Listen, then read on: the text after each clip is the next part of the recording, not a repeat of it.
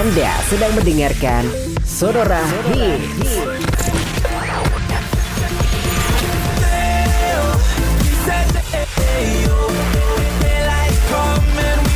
Sonora Hits.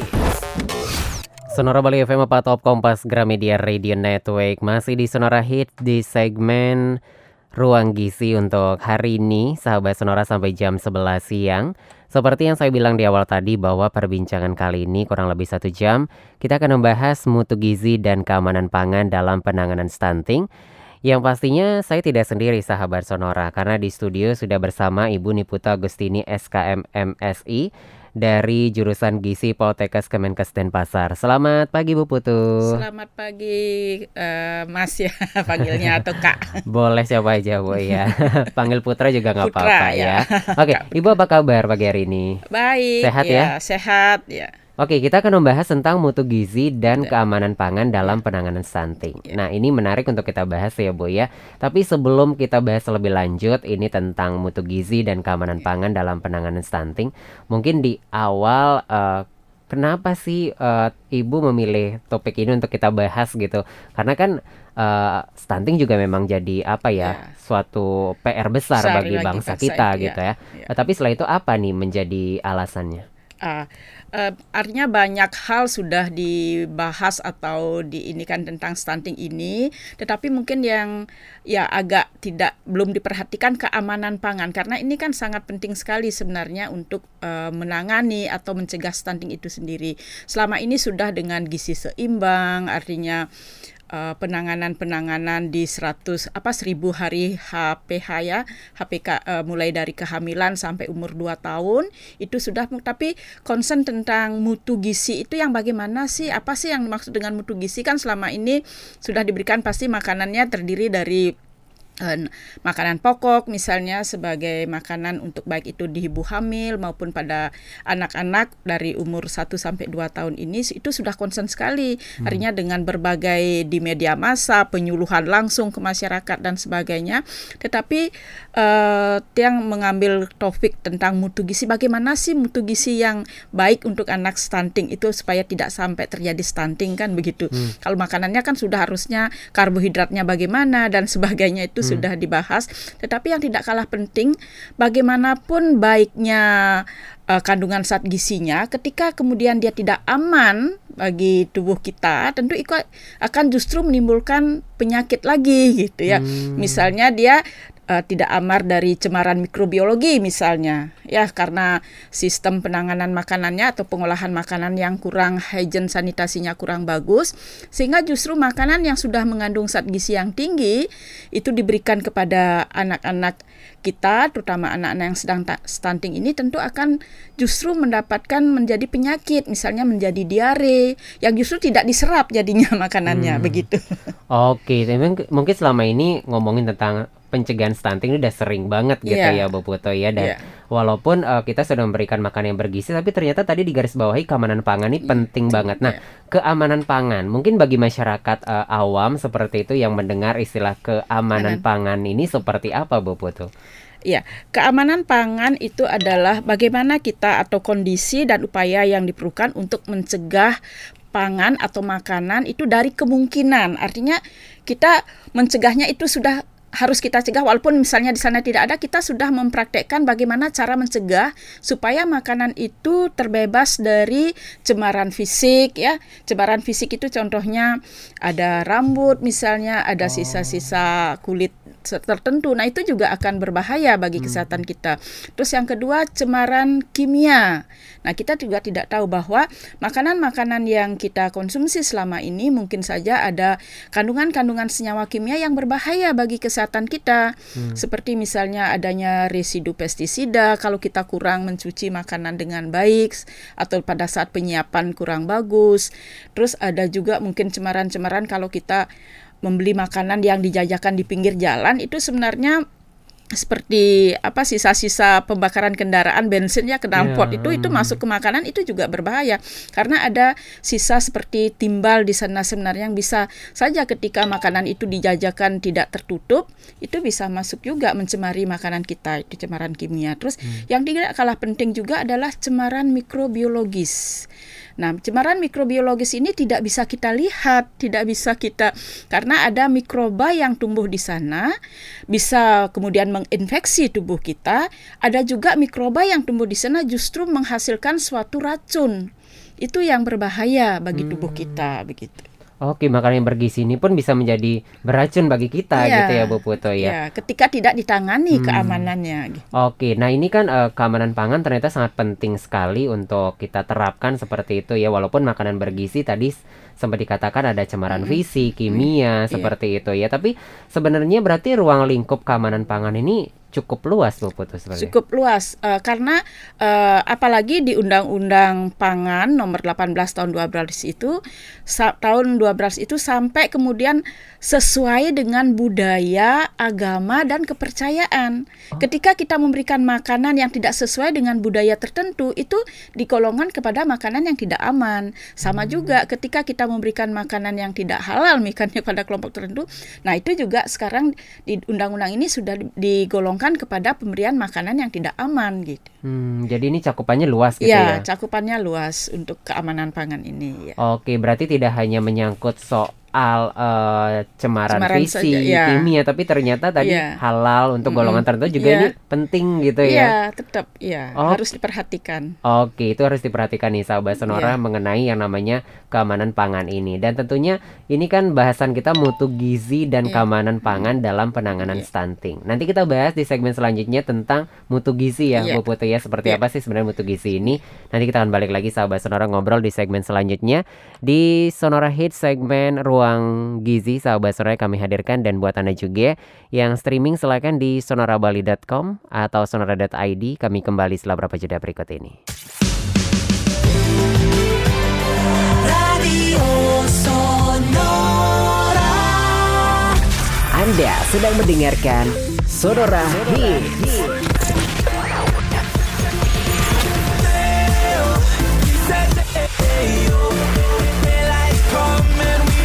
Sonora Hits. Masih di Sonora Hits segmen Ruang Gizi sahabat Sonora kita masih membahas mutu gizi dan keamanan pangan dalam penanganan stunting dan pastinya kita masih bersama Ibu Niputu Agustini SKM MSI dari jurusan Gizi Poltekkes Kemenkes Denpasar. Kita lanjut lagi ya Bu Nggih. Putu ya. Tadi udah bahas tentang uh, apa itu keamanan pangan, terus ruang lingkupnya seperti apa. Sekarang kan kita bahas juga mutu gizi. Nah, mutu gizi ini seperti apa uh, Bu Putu kalau didefinisikan gitu? Uh, mutu gizi itu adalah uh, kandungan zat gizi yang terdapat pada suatu bahan makanan. Artinya ada karbohidratnya, di sana ada proteinnya, ada lemak, vitamin, mineral, bahkan sampai serat pangan yang sangat kita butuhkan untuk pertumbuhan dan kesehatan kita. Nah, itu. Ketika makanan itu hanya mengandung misalnya karbohidrat saja tinggi tanpa ada protein, nah itu kurang lengkap mutu gizi yang terkandung. Oleh karena itu, eh, dalam satu hidangan itu harus tersusun dari berbagai jenis makanan, ya, berbagai jenis bahan makanan, sehingga semua komponen-komponen zat gizi yang kita perlukan untuk eh, aktivitas kita, untuk pertumbuhan dan sebagainya itu mencukupi sesuai dengan kebutuhan masing-masing orang. Artinya kebutuhan energinya berapa, itu harus terdiri dari karbohidrat, protein, lemak, sumber energinya. Tidak boleh hanya dari karbohidrat saja karena itu supaya eh, tercapai keseimbangan di dalam proporsi daripada eh, zat gizi yang terkandung apa yang kita butuhkan. Dan juga tidak kalah penting itu adalah vitamin dan mineral karena kita setiap hari juga membutuhkan vitamin terutama vitamin-vitamin yang larut air itu tidak bisa kita stok di dalam tubuh kita artinya kita simpan. Oleh karena itu setiap hari seperti vitamin B, vitamin C itu harus setiap hari ada di menu kita sehari-hari. Sedangkan kalau vitamin-vitamin yang larut lemak misalnya seperti vitamin A, D, E, K itu mungkin masih bisa tersimpan di dalam tubuh kita. Uh, artinya kalau hari ini tidak ada asupan tentang vitamin masih bisa, tetapi terutama vitamin larut air itu harus setiap hari ada di dalam apa di dalam menu atau makanan yang kita konsumsi sehari-hari. Nah, yang tidak kalah penting juga adalah serat pangan. Mulai sekarang harus dipertimbangkan di dalam menu kita sehari-hari. Jangan uh, makan makanan yang uh, ready to eat yang tidak ada serat pangannya. Hmm. Nah, oleh karena itu serat pangan itu biasanya sumbernya adalah dari kacang-kacangan gitu misalnya. Hmm. Yang juga di sana di, uh, di dalam kacang-kacangan itu di samping serat pangan juga ada protein nabatinya, terus ada kandungan lemaknya cukup bagus juga di sana. Nah, di sini yang paling penting itu adalah konsumsi buah dan sayur.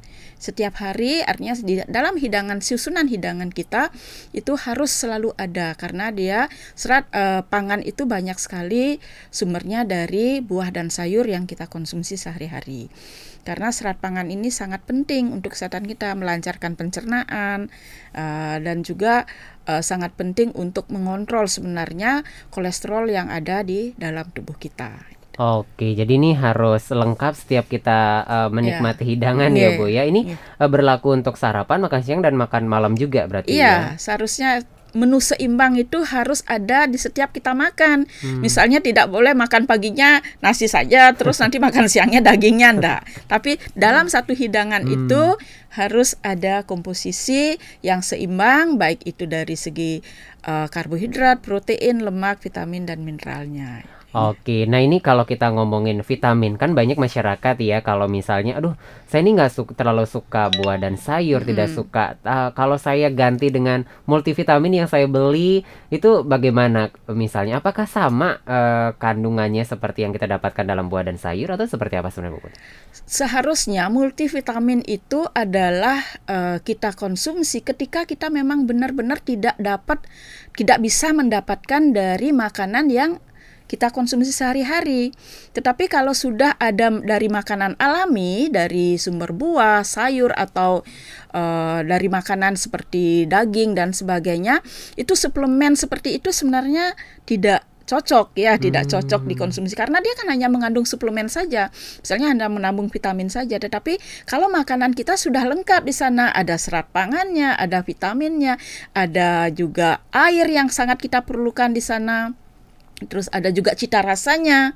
Ya, seperti itu. Oleh karena itu, suplemen itu adalah pilihan terakhir. Hmm. Ketika kita tidak mampu uh, mendapatkan senyawa atau zat-zat tertentu tersebut misalnya Uh, tidak bisa sehari-hari dalam keadaan setelah sakit misalnya kita tidak bisa mengkonsumsi makanan banyak gitu ya hmm. sesuai proporsi yang dibutuhkan sesuai kebutuhan oleh karena itu di sanalah baru diperlukan suplemen jangan membuat suplemen itu menjadi konsumsi kita sehari-hari itu sebenarnya tidak tidak perlu gitu yeah, yeah, tidak yeah. perlu hmm. ketika kita bisa mengatur menu atau hidangan kita sudah mencukupi kebutuhan kita sehari-hari, itu suplemen itu tidak diperlukan gitu. Hmm, karena semua vitamin itu sebenarnya bisa kita dapatkan iya, dari makanan sehari-hari iya. gitu Yang ya. Yang penting bisa ya. uh, apa mengkombinasikan hmm. ya dari ini. Artinya pengetahuan tentang bahan makanan itu juga sangat penting. Bagaimana kita mengkombinasikan beberapa jenis bahan makanan sehingga setiap konsumsi kita itu bisa memenuhi kebutuhan kita sehari-hari. Okay. Tentang zat gizinya. Gitu. Oke itu ya sahabat sonora. Jadi sebenarnya uh, suplemen ini, suplemen multivitamin ini di, yeah. di kita konsumsi saat kita benar-benar tidak bisa yeah. mendapatkan makanan yang yeah. mencukupi, tidak mampu ya. Tidak mampu ya. Ya kadang kadang sakit, kadang-kadang kan hmm. kan nafsu makan menurun ya, hmm. nafsu makan menurun. Padahal itu memang sangat perlu juga untuk uh, mengatur metabolisme seperti vitamin dan mineral tertentu. Nah oleh karena itu baru kemudian diberikan dan itu juga sebenarnya sebaiknya diresepkan oleh dokter, tidak boleh Jangan sembarangan, sembarangan ya. ya, tidak boleh sembarangan karena apa pun kelebihan kelebihan dan kekurangan itu berdampak terhadap tubuh kita kelebihan itu belum tentu baik gitu. Iya, iya. Walaupun kita ngerasa lebih nih gitu iya, ya. Iya, nggak nggak hmm. gini karena dia perlu seimbang di sana sesuai kebutuhan hmm. yang kita hmm. perlukan gitu. Oke, maka dari itu sebenarnya penting ya kita perlu resep dari dokter ini ya, Ibu Iya, apakah ya? memang sudah diperlukan hmm. untuk uh, konsumsi multivitamin atau suplemen-suplemen tertentu. Hmm, Oke, nah kita ngomongin tentang uh, keamanan pangan dan kesehatan gitu Iya. ya. Ini kan uh, berkaitan Benar. sekali seperti itu. Nah, bagaimana keterkaitan mereka nih antara keamanan pangan dan juga kesehatan? Nah, ini sangat berkaitan sekali sebenarnya antara keamanan pangan. Ketika kita mengkonsumsi makanan yang tidak aman, sudah pasti kita kesehatan kita akan terganggu ya. Kesehatan kita akan terganggu.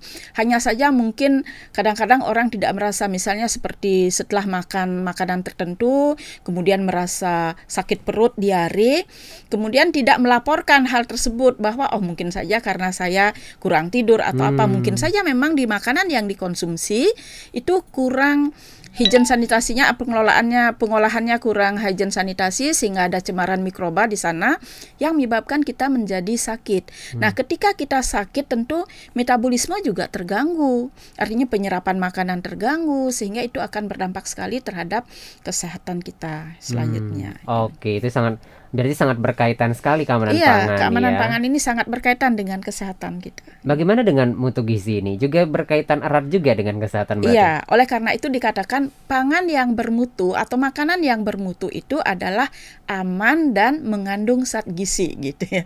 Eh, Ketika kita mengatakan ini makanan ini bermutu apa enggak gitu misalnya. Nah, itu harus dua aspek ini terpenuhi, aman dan mengandung zat-zat gizi yang diperlukan oleh tubuh kita. Itu oleh karena itu kedua komponen ini sangat penting untuk menjaga kesehatan kita karena bagaimanapun ketika kita seperti yang tadi katakan mutu gizinya sudah bagus kita misalnya punya makanan yang ada karbohidratnya sudah sesuai kebutuhan kita, proteinnya sudah sesuai, lemaknya sesuai, vitamin mineral sesuai. Tetapi ketika di sana kemudian ada cemaran mikroorganisme yang menyebabkan kita sakit, Hmm. Tentu itu tidak bermanfaat lagi untuk kesehatan kita. Hmm, oke jadi ini sangat berkaitan erat Iya. sekali ya Bu ya Iya. keamanan pangan dengan mutu gizi dan juga kesehatan ini. Iya. Dan pastinya mereka ini juga berkaitan dengan topik yang lanjutan kita tentang stunting gitu ya. Iya. Nanti kita bahas nih Bu bagaimana keterkaitan keamanan pangan dengan stunting terus mutu gizinya juga seperti apa untuk stunting. Kita akan bahas nanti sahabat saudara di segmen selanjutnya di Sonora Hits Ruang Gizi tentunya kita membahas pangan dalam penanganan stunting. Kita akan kembali setelah berapa jeda tetap di Sonora Bali, a part of Kompas Gramedia Radio Network. Radio Sonora. Anda sedang mendengarkan Sonora Hits.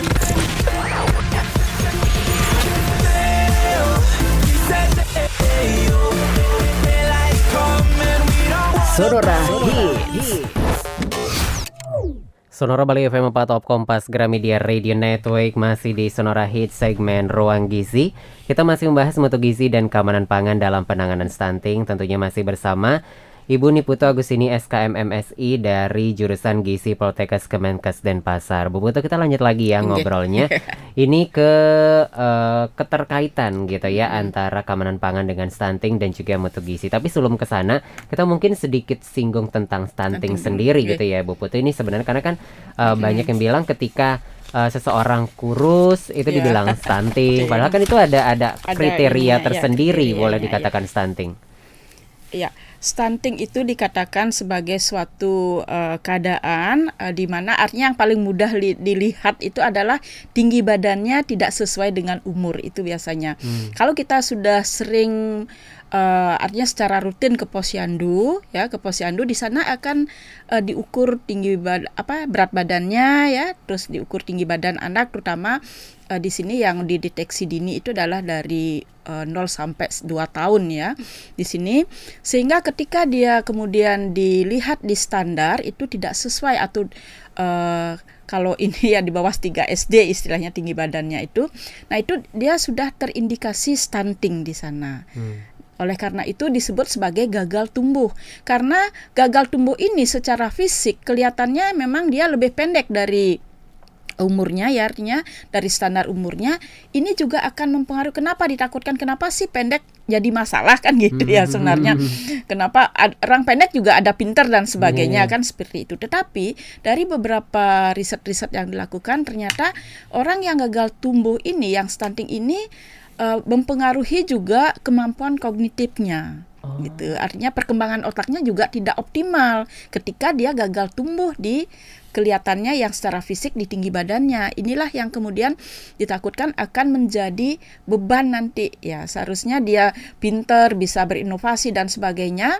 Nah, ini ya yang di- yang ingin dicegah oleh pemerintah sebenarnya supaya generasi selanjutnya itu benar-benar bisa optimal secara eh, pertumbuhan fisik, secara pertumbuhan kognitif ya sehingga inovasi-inovasi ke depan itu dia bisa eh, melakukannya dengan baik itu sehingga tidak bisa bersaing ya ke depannya bisa bersaing. Karena itulah yang di ingin ditangani kenapa pemerintah concern sekali menangani stunting ini? Karena eh, dari fisik dia kelihatan lebih pendek dari teman-teman sebaya misalnya ya eh, teman sebayanya tetapi secara kognitif ternyata stunting ini juga berpengaruh terhadap perkembangan otaknya gitu ya kasarnya otaknya. Sehingga nanti eh, generasi yang selanjutnya kalau ketika ini dibiarkan karena eh, prevalensinya juga lumayan tinggi ya. Di Bali sekarang masih berapa ya masih eh, ingin sehingga ingin tetap ditekan sampai eh, di ini ya di 14 ya di 6 persen malah di tahun 2024 itu. Sehingga ketika ini anak-anak stunting ini nanti ke depan eh, disebut generasi emas pada tahun 2045 begitu.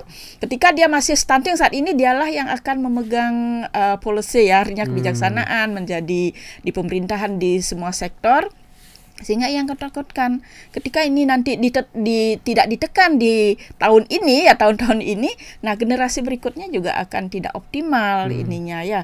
Inovasi dan sebagainya untuk pembangunan bangsa itu yang di- sehingga pemerintah sangat concern sekali untuk mencegah atau menangani stunting ini supaya tidak berlanjut sampai tahun-tahun berikutnya Oke, gitu. jadi ini tidak hanya berpengaruh terhadap fisik, Iya. perkembangan fisik, tapi kognitif juga sangat berpengaruh Iya, ya, Bu ya, Putu karena ya. perkembangan otak itu mulai dari paling pesat itu sampai umur 2 tahun. Itu ya perkembangan otak anak itu sangat pesat artinya paling eh, optimal terjadinya sampai umur 2 tahun. Ya, oleh karena itu sangat diperlukan di sini makanan yang benar-benar dibutuhkan untuk pertumbuhan yang optimal supaya tidak menjadi stunting gitu. Hmm, jadi di usia 0 sampai 2 tahun itu Iya. ya, Bu, ya itu sangat penting sekali kebutuhan bahkan mulai gizinya. dari hamil sebenarnya Oh, ya dalam mulai kandungan iya, berarti. mulai- Ah. sehingga penanganan stunting itu tidak hanya di segmen 0 sampai 2 tahun mulai di remaja sudah mulai sekarang ibu-ibu artinya remaja yang nantinya akan Oh, bakalan- menjadi ibu oh. itu sudah ditangani oleh pemerintah ya dengan pemberian tablet FE sehingga nanti anak-anak apa remaja yang akan menjadi ibu itu sudah disiapkan tidak anemia terus status gizinya baik sehingga dia benar-benar siap untuk menjadi seorang ibu untuk melahirkan anak-anak yang eh, apa namanya pertumbuhannya status gizinya baik dan juga kecerdasannya bagus. Hmm, jadi penanganan stunting itu tidak semudah itu ternyata dari Iya. remaja se Iya. calon si ibu pun Iya, harus sudah, mulai, ditangani di- ya. ditangani ya. Oke, tapi eh, bagaimana keterkaitan keamanan pangan dengan stunting ini sebenarnya, Bu? Ya, tentu sangat berkaitan sekali mulai dari misalnya di remaja. Anak itu tidak eh, anak remaja itu tidak mendapatkan asupan zat gizi yang baik, terus keamanan pangannya juga in- eh, rendah misalnya, sehingga dia menjadi sakit-sakitan, status gizinya menjadi eh, kek ya, artinya kurus gitu ya. Kurus terus juga perkembangan tentu perkembangan organ-organ rahim pun akan eh, terganggu di sana nantinya untuk nah selanjutnya kemudian setelah dia menikah misalnya dia tidak tahu dirinya anemia kemudian tiba-tiba misalnya hamil begitu nah itu juga akan mempengaruhi janin yang eh, dikandung oleh ibu tersebut. Pada saat hamil itu dia mengalami anemia dan paling parah juga ketika dia anemia di masa kehamilan itu juga akan menjadi pendarahan yang tidak bisa eh, di stop atau apa ya. Pada saat melahirkan juga berbahaya.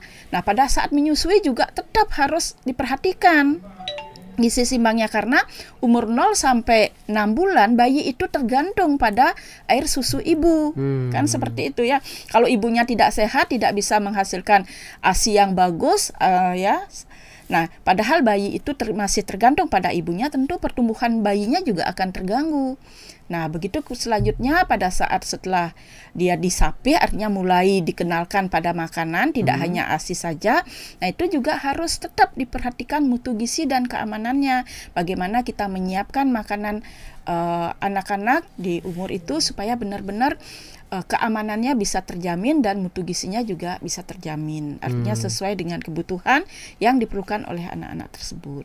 Oke, jadi ini harus diperhatikan bener ya Bu Putu ya. Iya. Jadi tidak hanya ketika si bayi lahir baru diperhatikan, tapi Nah, semenjak ya. calon, mau Calon- menjadi ibu. Calon ibu ya sudah mulai ditangani lah. Oke, ini para remaja mulai em, sekarang berpikir nih makanan nih konsumsi sehari-hari ini Iya. perlu dipikirkan lagi gitu ya. Iya. Karena kan belakangan ini kebanyakan junk foodnya ini Iya. lagi naik daun ya untuk dikonsumsi ya. Tapi Iya. ternyata itu berpengaruh nanti terhadap eh, si buah hati kita nanti gitu ya. Nanti kita lanjut lagi ya Bu Putu ngobrol di pagi hari ini sahabat Sonora di segmen selanjutnya tetap di Sonora Hits di segmen Ruang Gizi. Radio Sonora. Anda sedang mendengarkan Sonora Hits.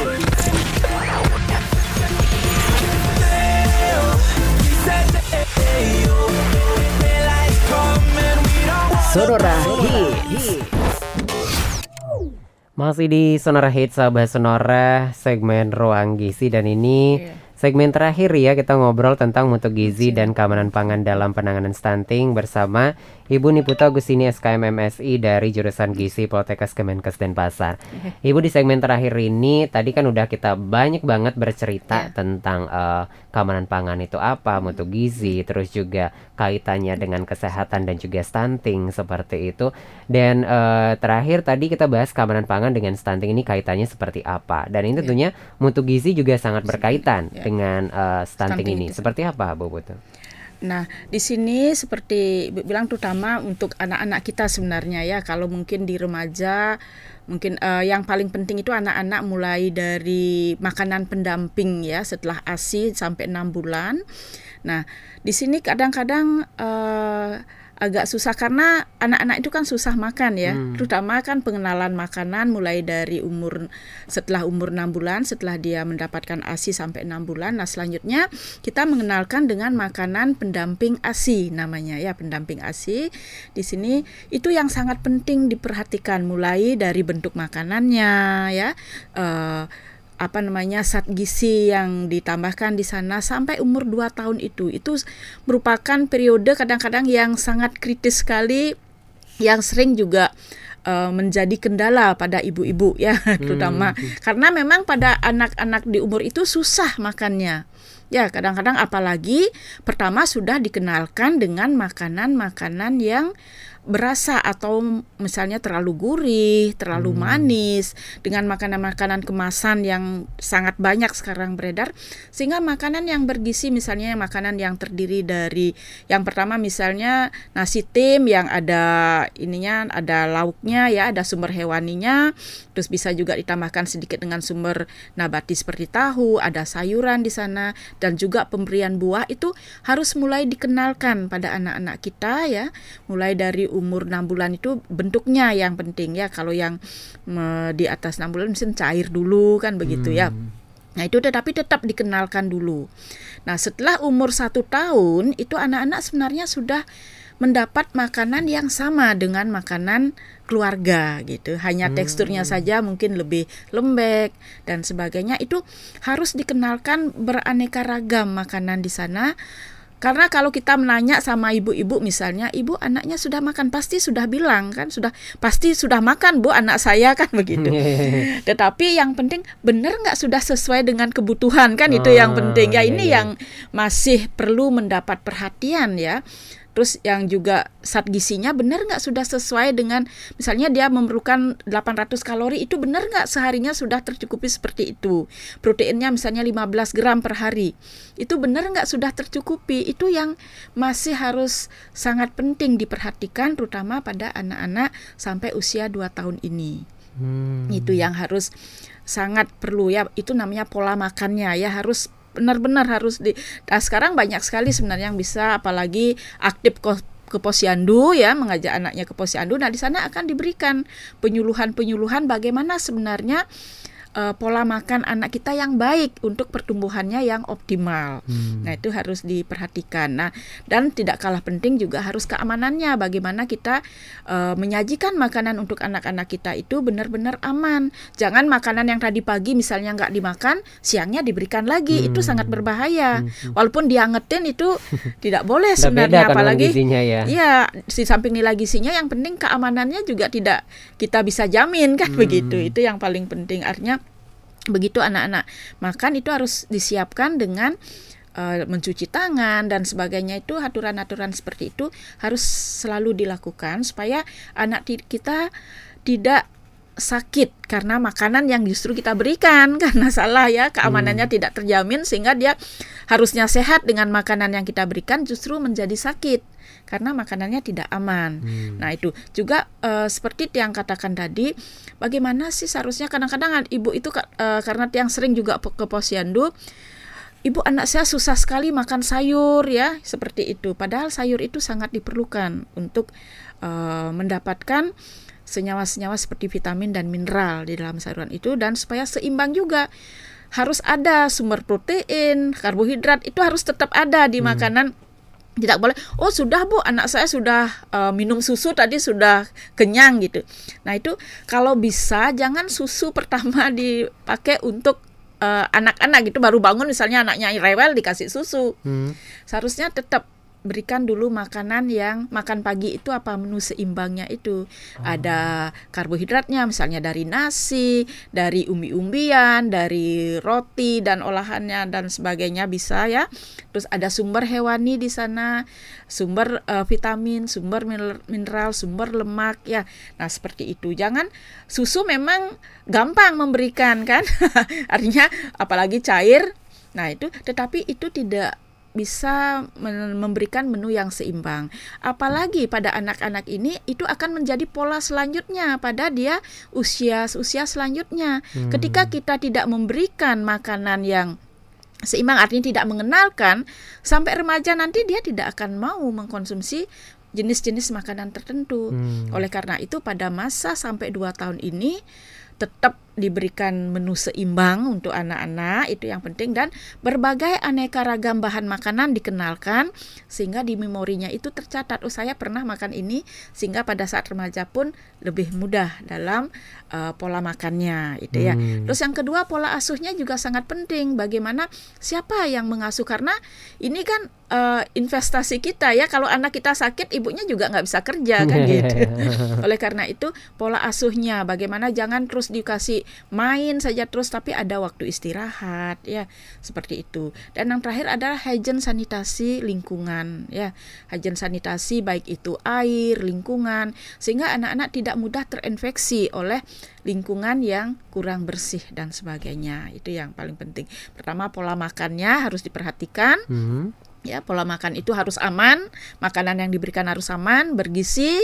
Terus yang kedua adalah pola asuhnya ya pola asuh dari anak-anak tersebut supaya di- dia eh, anak-anak kita bisa karena pada ketika dia dapat istirahat yang cukup di sana akan terjadi juga pertumbuhan yang optimal gitu Oke, jadi ketiganya itu harus benar gitu ya. Iya. Tidak hanya sekedar makan nih anaknya, Iya. tapi kebutuhan nutrisi dan gizinya udah terpenuhi apa belum nih Iya, dari makanan ya. tersebut ya Bu Putu Iya, ya. itu yang Oke, penting. waktunya udah mepet banget. Terima kasih Bu Putu sudah berbagi informasi di kesempatan siang hari ini. Mudah-mudahan kesempatan bisa ketemu lagi ya. Nggih, terima kasih Oke. Putra, nggih.